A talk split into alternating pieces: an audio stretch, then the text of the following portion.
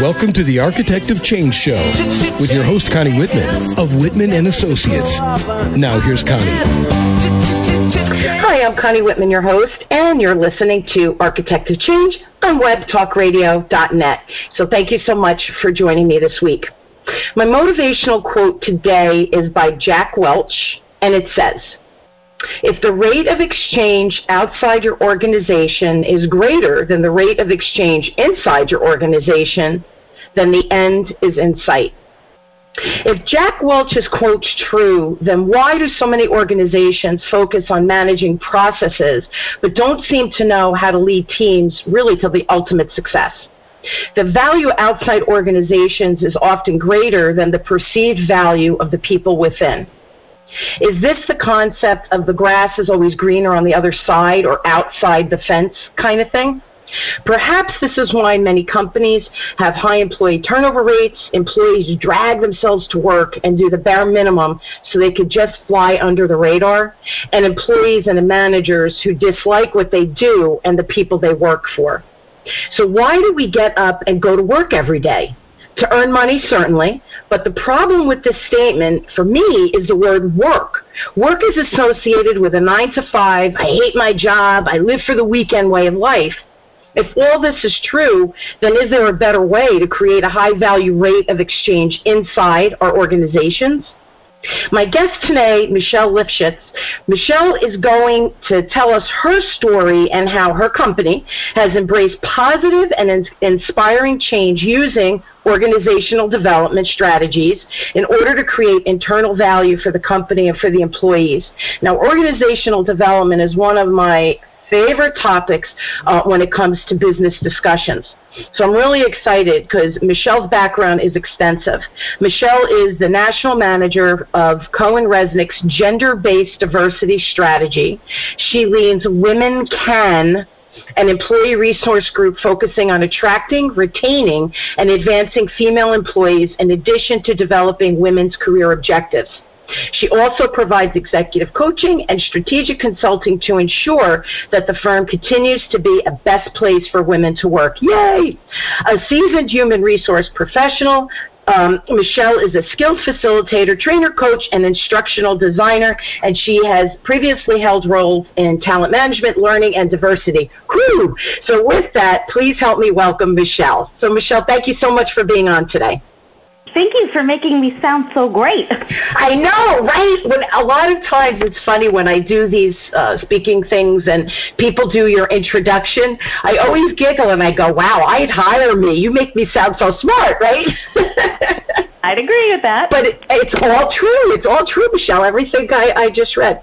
Now I like Jack Welch's uh, quote because I do think that organiz- organizational development and some of the strategies that we're going to talk about today that you've been able to implement really are critical to retaining and really qualifying the uh, talent management within our organization so that we it actually saves money too. It becomes a more profitable whole process pr- process for the for organizations.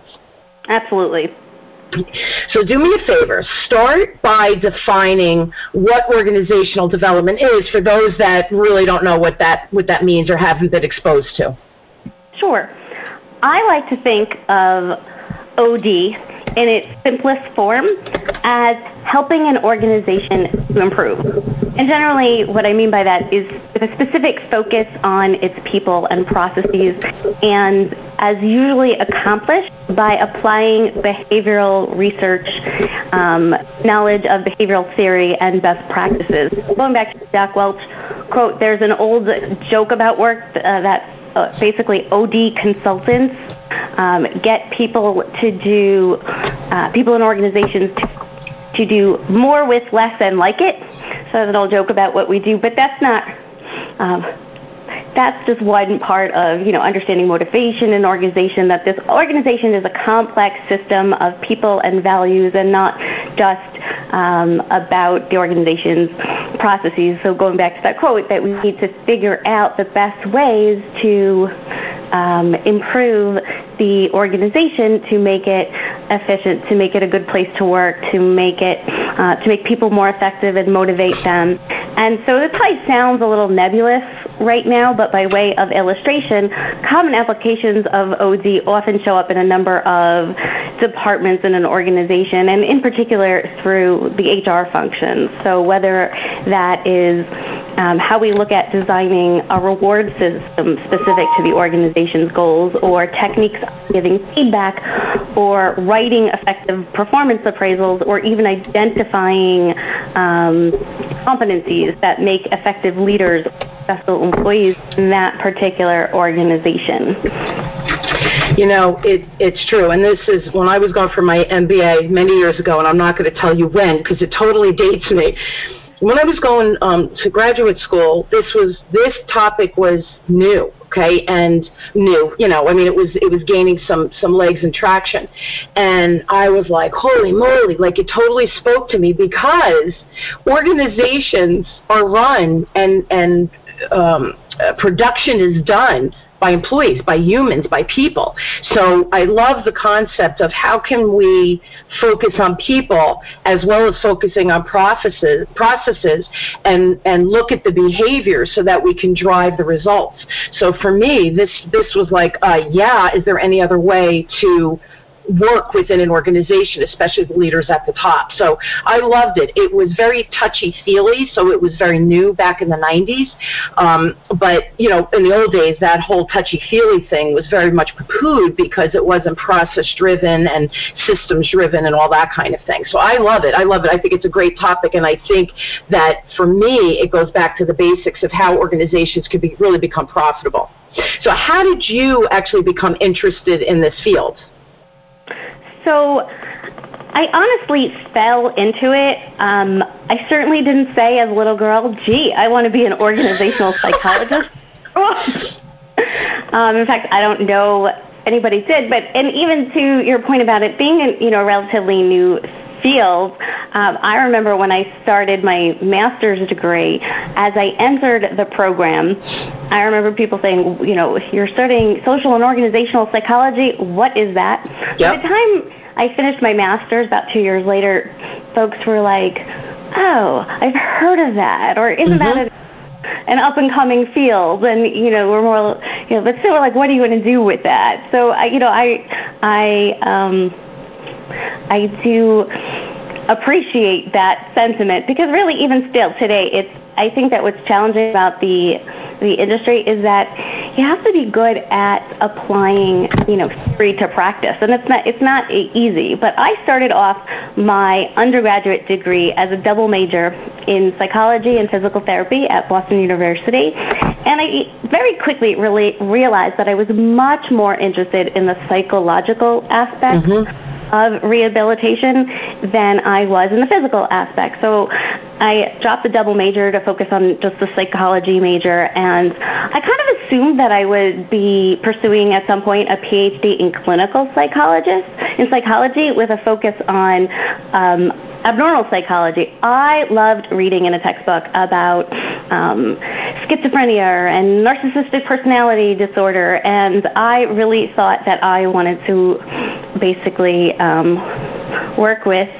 Uh, the mentally ill population. And as I was completing my degree at Boston University, I had the opportunity in my first semester to study abroad, and as part of the program, you did an internship in your field. So I interned on an acute psychiatric ward in London. And while it was a phenomenal experience, I actually quickly learned that reading about individuals with mental illness and interfacing and interacting mm-hmm. with them was really very different than I thought it would be. It was very mm-hmm. insightful um, time, and I wouldn't trade that experience.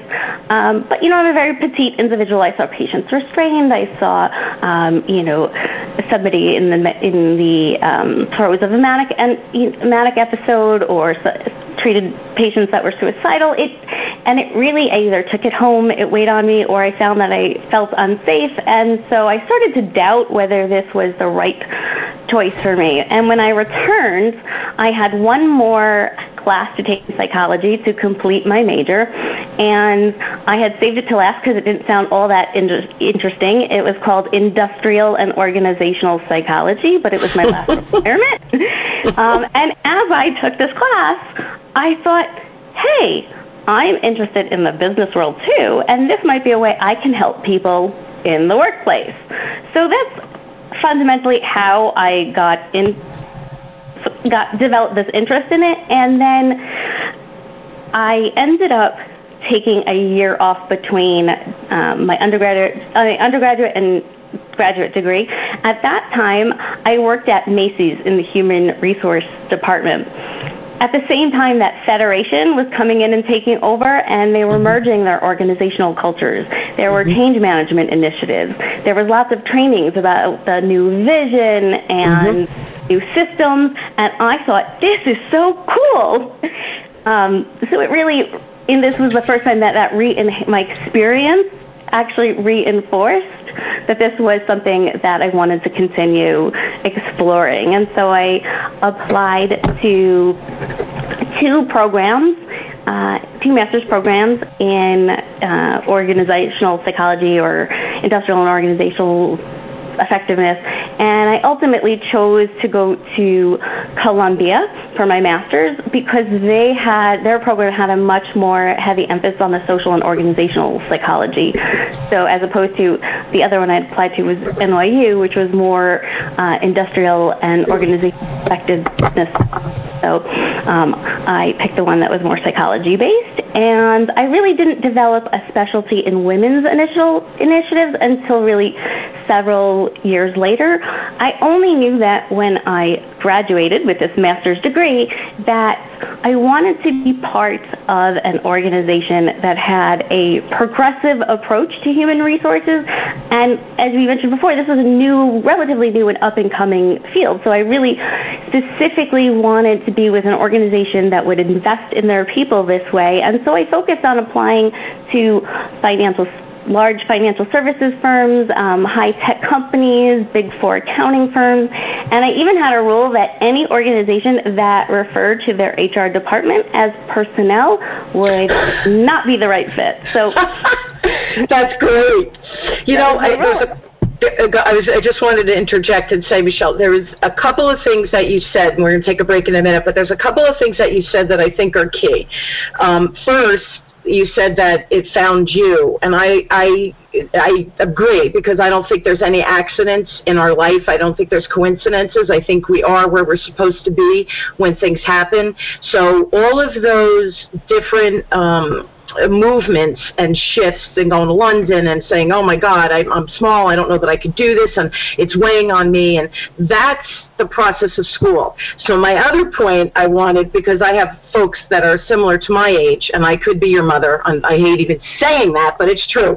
And uh, parents that are listening, I was struck because I have a son who's currently in college, and the way that you flowed and said, "Oh, I'm, I'm going to do this," and then, "Oh, I don't know about that," and then something else open, and then something else open, and the whole transition of change through your academic career has brought you to where you are now at CohnReznick. So, I it gives me as a parent faith that my my son will absolutely end up where he's supposed to be, and I do believe that. But I also believe that the academic system that's in place and the force of you have to, t- like you said, oh, I have to take this industrial organizational thing. I saved it till the end, uh, right? Unbeknownst to you, had you taken that um, first. But I believe that you needed to take that last and have experienced all the other pieces for it to impact you the way it did. And then the last, so, so parents, there's hope. And then the last thing I wanted to comment on is you're, you're still fairly a, a young, um, up and coming uh, emerging leader and, and all of those things. And organizational development, uh, Michelle and I met at a networking event, happened to be a golf outing, and I've never golfed before, so that was interesting. Anyway, uh, when that little late. It, it was fun. It was an awesome day. Yeah, it was an awesome day. The the uh, pro was very kind, but when Michelle and I were introduced, and I'm like, oh, what do you do here? And she said typical networking conversation. And when she said organizational development, right, my eyes lit up, Michelle, and I go, oh my god, that's like my favorite topic. And she looked at me. She goes, you know what that is?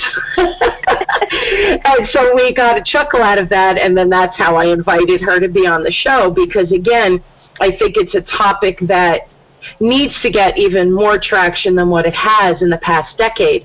And I thought that you were very well versed, um, again, because of that whole psychology background and how you, it really is, we're dealing with humans, so it is psychology. So I just love the whole combination. We're going to take a quick break, and I just wanted to comment one last thing you said that you thought you were going to go for a PhD in, in clinical psychology.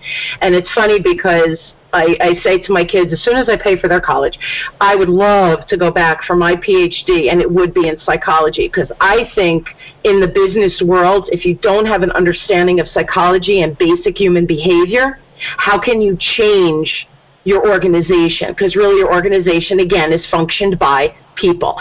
So it's just funny that you commented on that because someday, Michelle, that's going to be my other credential. Someday. All right, let's take let's take a really quick break. And God, you wanted to say one more thing, and then we can take a break. We can take a break. Okay, awesome. A speaker has little value to an audience unless you, the listener, is motivated and empowered to change. Connie Whitman of Whitman Associates is a renowned speaker and is an architect of change. Consultations, training, seminars, and speaking engagements are the venues where she affects change.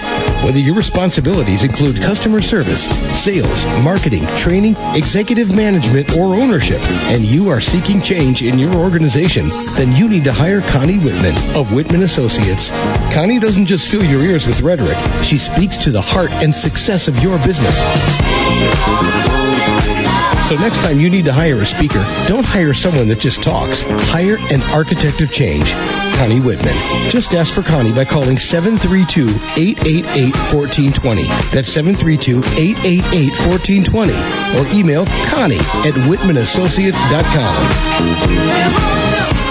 Okay, we are back and we are speaking with Michelle Lifshitz and we're talking about organizational development and how uh, Michelle got interested in it and really how it is, has grown in intensity, I think, in popularity um, over the past uh, decade or so. So I want to jump into how do you leverage your um, the organizational development in your current role at CohnReznick? You touched so, on it a little bit.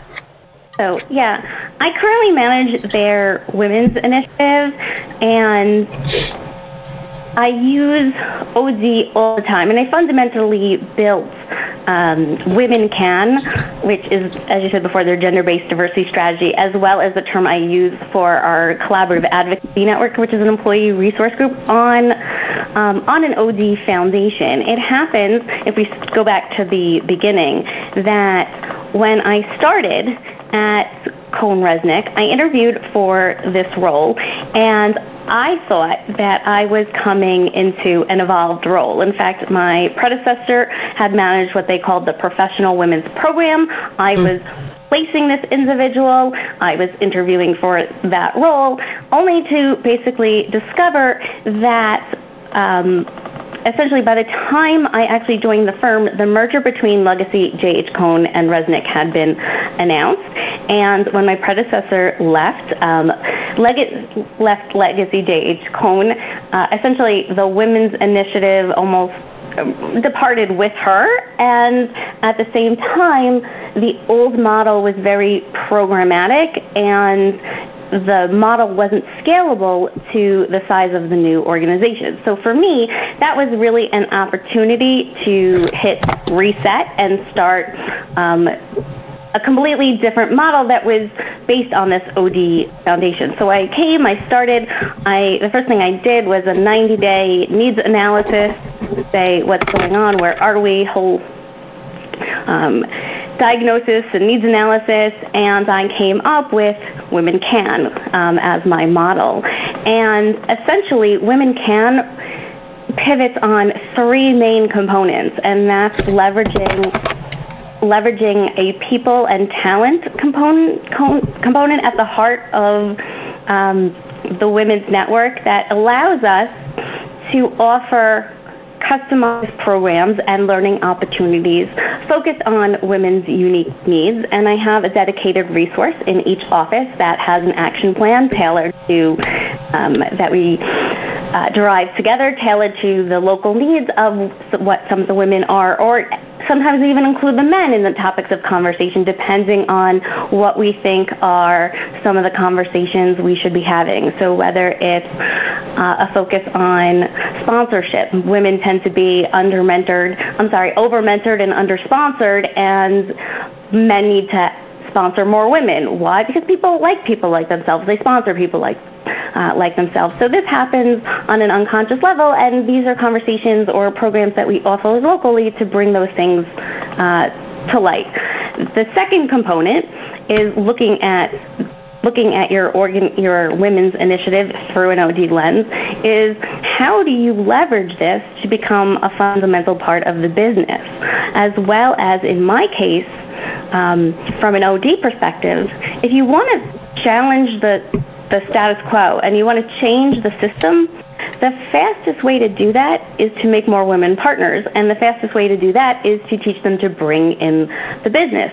So, as you mentioned, you've even attended one of our events whereby we do this, and through something what we call the Executive Women's Forum, something we're rolling out nationally, is a women centric networking opportunity focused on leveraging our women's initiative with our clients, our referral sources, and prospects. And it's a way for our women also to become more comfortable, women at all levels, with this concept of selling work, of business development. And essentially, that's not only a win-win, that's a triple win. It's good for our business, it's good for our women, and it's good for our clients. And in case, like you mentioned, the golf outing, you know, women are the fastest growing segment of the market. Women and minority-owned businesses. And women are more structured in their approach to networking, and they like or even prefer to network with other women. So we're providing the opportunities for that, and we're providing it with a focus on meeting their unique needs. So as you mentioned, when we hosted our golf outing in New Jersey, we offer a clinic. Um, you have the opportunity to golf nine holes or 18 holes, uh, but what we found is that a lot of women are intimidated by golfing, and the fact that we offer a lesson, most of the women who attended took the lesson. And I want to comment. I just want to comment, Michelle, because the um, and I just also want to. Uh, talk about CohnReznick and the amazing things I think they're doing. And I could talk at the local level. I know they're national, um, but at the local level, they're ranked 11th, if I'm not mistaken, um, nationally. Correct for accounting firms. So yeah, depending on depending on uh, which survey or the way we look, 10th, 11th, yeah, so let's just say for ease, it's it's top ten nationally ranked. Okay, that they've taken this initiative nationally, and the success and legs that it has grown and is just tremendous. And at that networking event, the I didn't go last year, and I'm friends with Tracy, who kind of runs the whole thing, and I love support. She's yes, absolutely, and I love supporting her. So I try to go to whatever networking things that she does. Again, because my uh, affiliation with her and like you know I like her, so I of course I want to support that. But uh, last year I didn't go because I thought I don't golf. It's ridiculous, and um you know it's it's just not my thing. So this year, and I, I remember you, I didn't know that you had done the clinic last year. So this year, a couple of uh, gals and myself were chatting about it, and we decided that we were going to do the clinic. And I was totally comfortable because most of them hadn't golfed before either. There was a pro and all these things. It was an awesome event. So anybody that's listening, if you're unsure, and even guys, if if everybody doesn't golf and you offer this clinic piece, you're going to get more people to show up because then beforehand we networked, then we did the either the the 918 or the the clinic, and then we did a networking event cocktail after, which was amazing. So you know I, there's so much that you can do with the clinic as well. So kudos to you guys for figuring that out.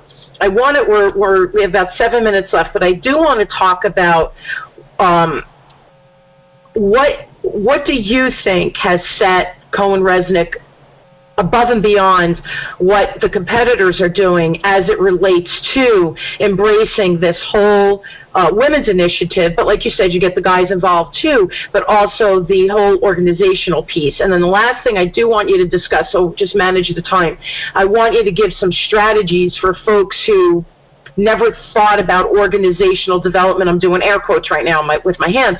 Um, what are some of the strategies that they can do to begin to set the course for the success using these strategies? So first, what sets, ac- sets across sets apart? I'm sorry, CohnReznick from the rest.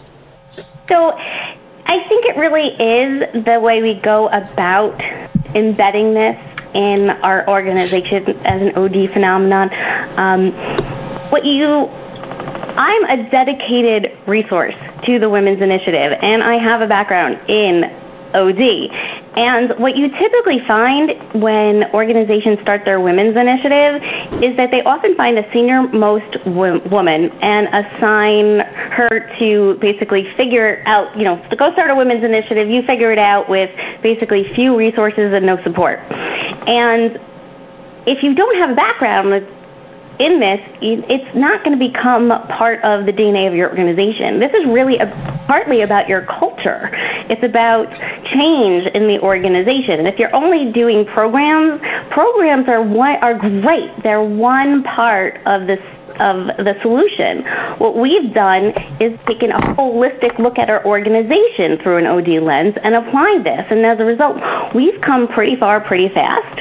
Um, yeah. I also have great support from our organizational leaders. And that third point of the model that um, I didn't get to talk about is really is this OD component. Look through, look at your organization, look at the systems, look at the processes, what's embedded in your system. Look at your data and identify where are the challenges. So what that looks like are things like, oh, um, most recently, I did a pay equity analysis.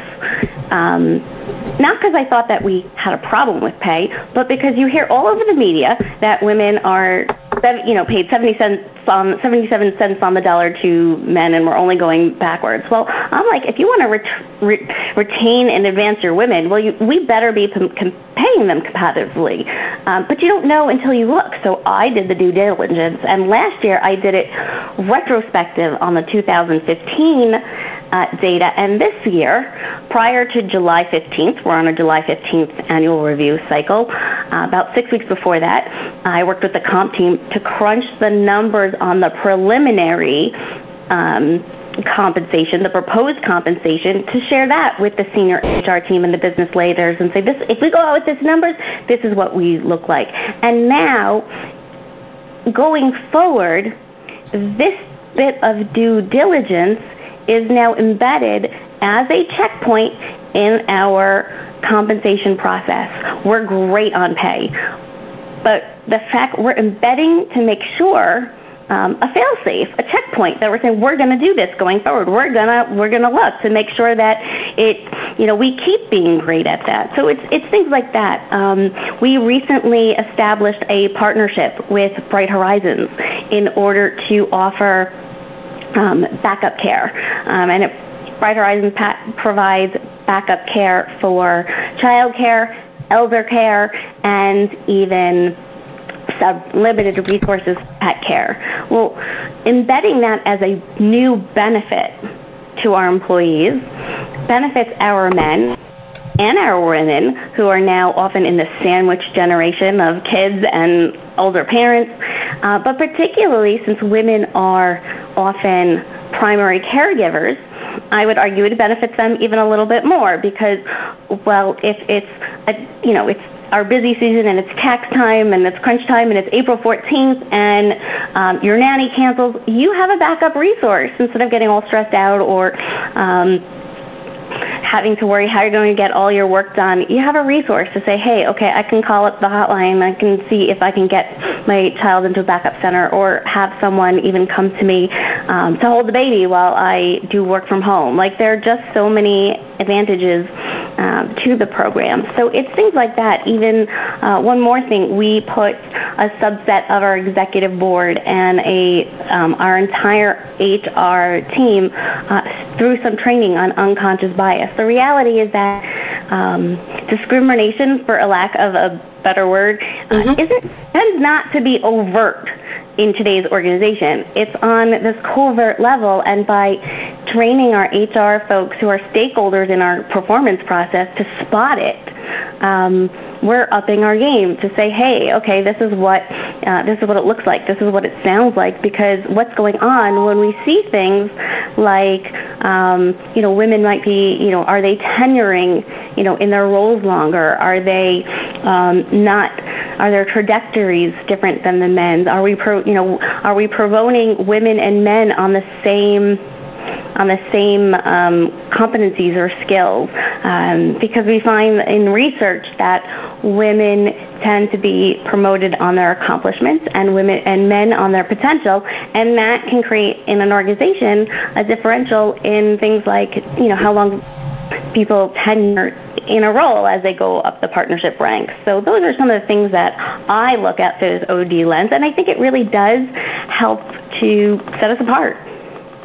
It does, and and what you just listed, so many great strategies for organizations that are looking to include this organizational development component, again, to drive the the profit. And for me, it's always driving the bottom line. So it absolutely is about the culture, and it has to be at the core of the culture. And the you know I think it also starts. Your you had said a few minutes ago that you know it, it starts in HR and human resource, and then they get the most senior person. They say, okay, this is the initiative, go do it, and they have no background in this. So where do you begin? You don't know what you don't know. So if you can find someone who has this background and has this language and has this understanding of how to do the evaluations and how to um, sync it with the culture and shift the culture, it's important. So we do need, so if you're an organization looking for this, you really do want to um, try to find someone who can uh, drive the organizational development component by having that background.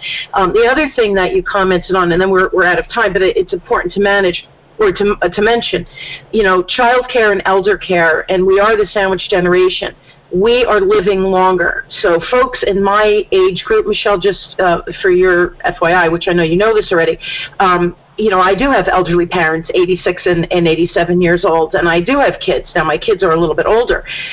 We are are squished in between because if the child's sick or the parent's sick, it really does come down to the female, the daughter versus the son, or the mom versus the dad. Um, again, because we're the caregivers, and I, and and here's the thing. I know some women are like, oh, you know, we're underpaid and whatever. I I, my first job is being a mom. It's always been that way. It will always be that way. And I don't mind the responsibility of you know taking care of of mom and dad and issues and going to doctors with them or whatever uh, because I feel like it's my privilege that I still have my parents. So I, I think that organizations like yourself are coming up with ways that we can meet deadlines like an August 15th deadline especially for an accounting firm like yourself, and having these components to say, all right, don't worry, no matter what happens, you have a safety net, it does take some stress off. But, you know, I, I'm still a believer that women should be paid equal and all that stuff, and that's another debate for another day. But I also embrace the fact that I'm the mom and that there's nobody else like a mom when it comes to your kid being sick. So I think that, you know, if you want it both ways, this is a nice way um, so that everybody wins male, female, moms, dads, because I know my husband has stayed home when the kids um, were sick because of my career or my commitment to a client. So, you know what? It's all a balancing game, and this just embraces the human component to make us all more productive. And isn't that at the end of the day? What we're looking to do is drive production and drive um, longevity because every time there's turnover, it's costing the, the companies a, a, crap load of money. So for me, uh, you, see, can you tell I'm passionate about this topic? Absolutely, I totally agree. You know, ah. some folks get. Um, you know, get a little prickly about, well, why the women and not the men? And I'm like, the more diverse an organization is, the better it yeah. is for everybody. In everybody wins it improves actually the bottom line. Yes. That's what we're showing. And yeah. I always I always joke that I'm the first one to say that when the pendulum swings the other way at the partnership level and we're 51% female partners, I will launch Men Can Too. Yes, I like it. Yeah, and, and really, really, really, it should be um, the pendulum in the middle. And I think in my lifetime, my career over the past 33 years, um, the pendulum, I believe, is becoming. Um, more centralized and I think that's a good thing and I know people will argue with me but I you know I I just think organizations like yours and what CohnReznick's doing kudos man and that if more organizations overall forget about a women's component if they could take that organizational development theology or or um uh, process and overlay it onto their culture to make their culture stronger, everybody wins. I, you know, male female doesn't really matter at the end of the day. So um, great, just great, Michelle. Thank you for all the ideas and um, strategies. Keep up the good work at CohnReznick. You know, kudo to my my my pals at um, CohnReznick for what you're doing. I just think you're setting the bar, bar high, and um, you know, keep doing it. It's what, what we need to do. Now, if you'd like to reach Michelle um, for more information if you're looking to put a strategy in place in your organization. Michelle, instead of giving your phone number, I'm going to give your email address. And everybody, I promise I'll put it on the webtalkradio.net website as well under my show, under this description of this show, Michelle, so that they literally can click and it'll take them uh, right to you uh, in an email. Okay, so it's Michelle Lifschitz at CohnReznick.com, and Michelle, of course, is M I C H E L L E dot, and then Lifschitz is L I F like Frank S. C H I T Z at CohnReznick.com. But again, the link will be there if you're driving, no worries. Um, so that I promise you might get an, you know an influx of emails, but I'm I feel that you are well armed to share strategies and help folks out that are looking to um, you know get their sea legs with this topic. Uh, don't forget, send me your email stories, uh, topics you want me to cover. Uh, if you're struggling on the sales end, let's say, of your culture at an organization, please reach out to me at my email, which is Connie at whitmanassociates.com. So it's W H I T M A N A S S O C. And of course, you can find me uh, through the link on Web Talk Radio as well. Michelle, thank, thank you. you. so much. Uh, thank you for being on. What a great topic, and um, you're just so well versed in it. So thank you for um, your insight. My pleasure. What a great show. Thanks again. Um, thank you all for joining us today. You've been listening to Architect of Change with me, your host, Connie Whitman, on webtalkradio.net. Thanks so much. Have a wonderful and inspired week, everyone. You've been listening to The Architect of Change with your host, Connie Whitman of Whitman Associates. Thank you for tuning in. We're glad you were here.